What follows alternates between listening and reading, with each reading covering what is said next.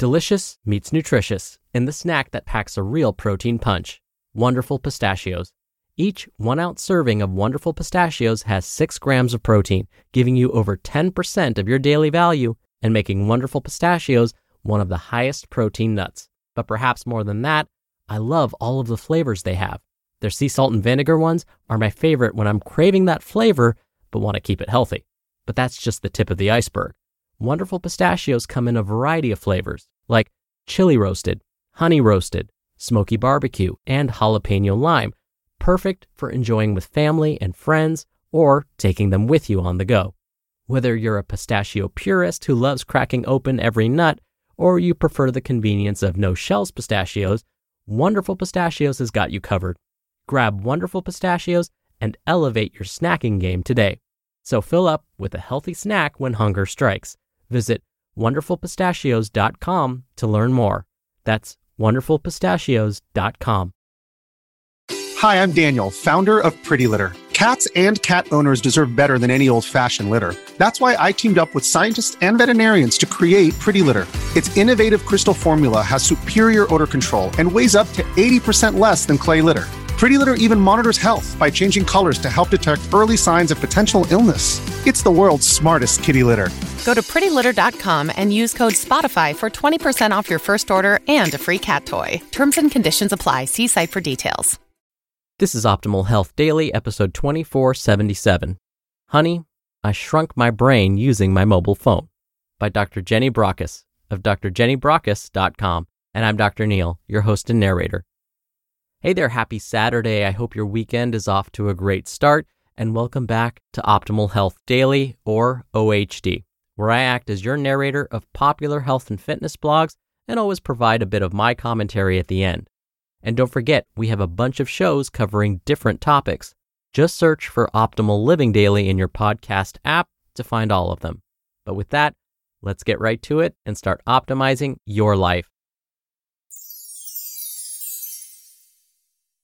Honey, I Shrunk My Brain Using My Mobile Phone by Doctor Jenny Brockis of dr jenny brockis dot com. One of the questions I frequently get asked is, Is our technology dumbing us down? I'm sometimes tempted to reply with a flippant answer, but the reality is it's more complicated than just yes or no. One, technology has opened our world. While it's hard to imagine a world without it, we have only had access to the World Wide Web since nineteen eighty-nine.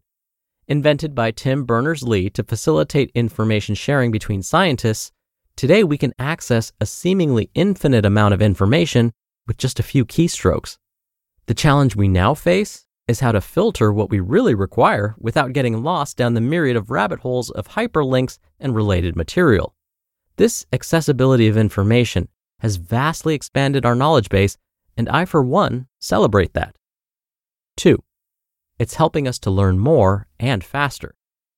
Engaging with our technology has speeded up our thinking. Hooray, you may think. The one problem is that this increased speed is not matched by accuracy. So where attention to detail counts, we have to slow our thinking down. At school, while many of our kids are still taught to learn and regurgitate information, more and more educators are now integrating learning with new technologies of videos, video games, social media, and collaborative exercises to heighten engagement, provide meaning and relevancy, and make learning fun. If I had the opportunity to learn physics and chemistry by playing a video game, I might have not only enjoyed the subjects more, I might have actually understood them better. Three, it simplifies some of the complexities of life. The great thing about our modern technology is it does some of those really complicated things to help us out, though we may not understand how it all works. Working on a need-to-know basis frees us up to focus on what's relevant and outsource the rest. We use a calculator to do the math. We check the weather app to tell us the likelihood of rain. We monitor our heart rate and daily footsteps to help us stay healthy. Is this all bad or making us lazy? No, it's about choice and being selective in what we choose to learn and remember. Four, the distraction issue is real. Bemoaning our shrinking attention span is a reflection of how successful our technologies have become in diverting us from the task at hand.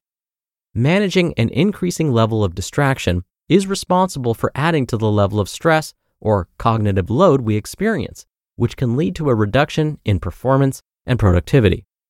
What matters is knowing how to manage our distractions rather than feeling governed by them.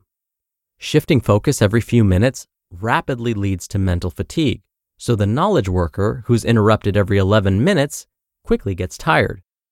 Gloria Mark and others have shown it can take up to twenty-four minutes before we get back on task. Being aware of this cognitive cost means you might want to think twice before feeling tempted to fill in that free five minutes updating your Instagram, because the reality is you've just allocated almost half an hour to less focused activity. Five, it's making us tired.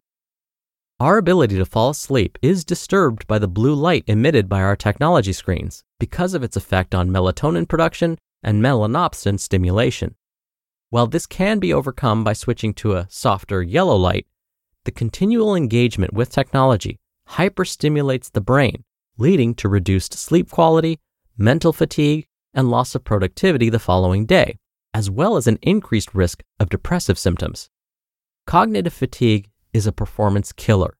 Choosing to disengage with all technology ninety minutes before bedtime and for a short period several times a day helps to minimize this risk. And six, it's affecting our relationships. Our technology has enabled us to connect with others to a level that was previously unimaginable, while paradoxically leading to a greater disconnect with the person we are with. Having someone flick their gaze to every incoming ping, bling, or chirp on their phone while you're trying to have a conversation with them comes across as disrespectful, reduces personal connection and trust. Texting and emails are notorious to being open to misinterpretation and misunderstanding because they do not indicate the tone or mood of the sender.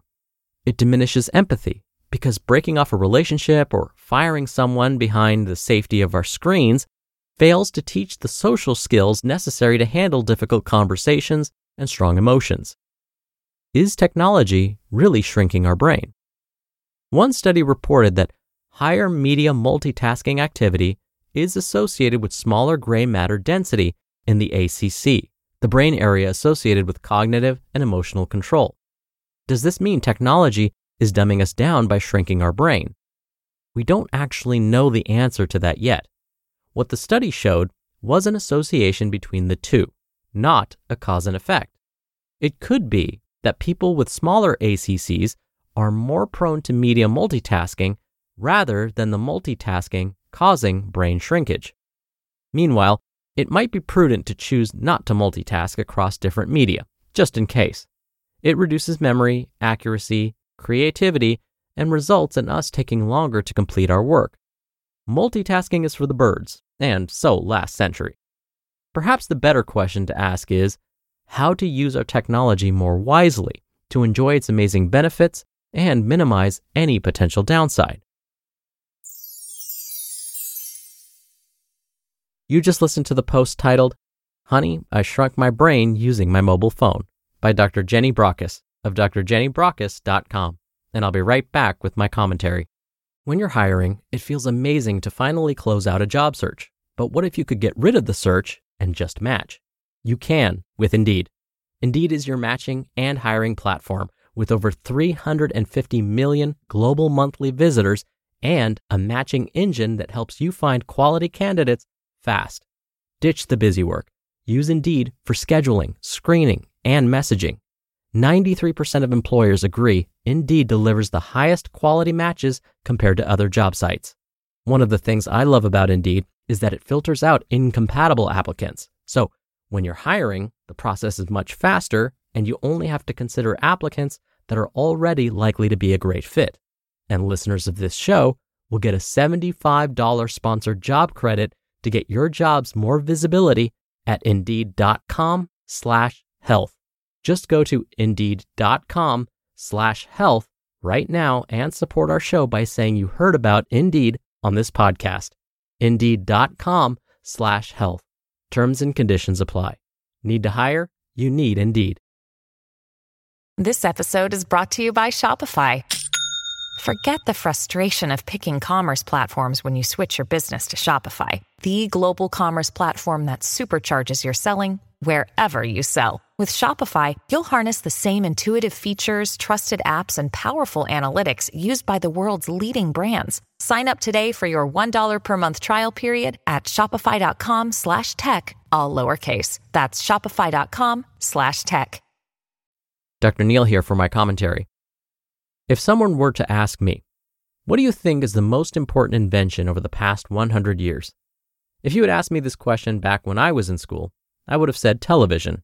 And not just because television is a source of endless entertainment, but more because it's a way to unite people. It was also a way to share information. Now, I would say it's the internet. We have endless amounts of information at our fingertips. We can connect to almost anyone, anywhere, and we carry around devices that allow us to access this information, to entertainment, to others, to products all the time. Of course, we would want to stare at this magical device all the time. And of course, I'm talking about our cell phones. Try this experiment. The next time your phone dings, pings, or blings, time how long it takes you before you check it.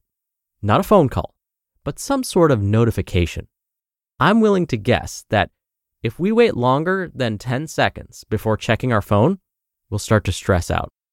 After all, it could be something important. It could be an emergency. I'll go out on a limb and say that the likelihood that notification was an emergency is very, very small. Instead, it's probably a retailer reminding you of a store-wide sale that starts tomorrow, or that there's a new movie available on your streaming service. The next time you get a notification on your phone, try waiting at least five full minutes before checking it. And while you wait, spend that time taking deep breaths and calming your mind. This will start to get us into a habit of refocusing our attention and hopefully training our body and minds to get out of the habit of repeatedly checking our phones and multitasking.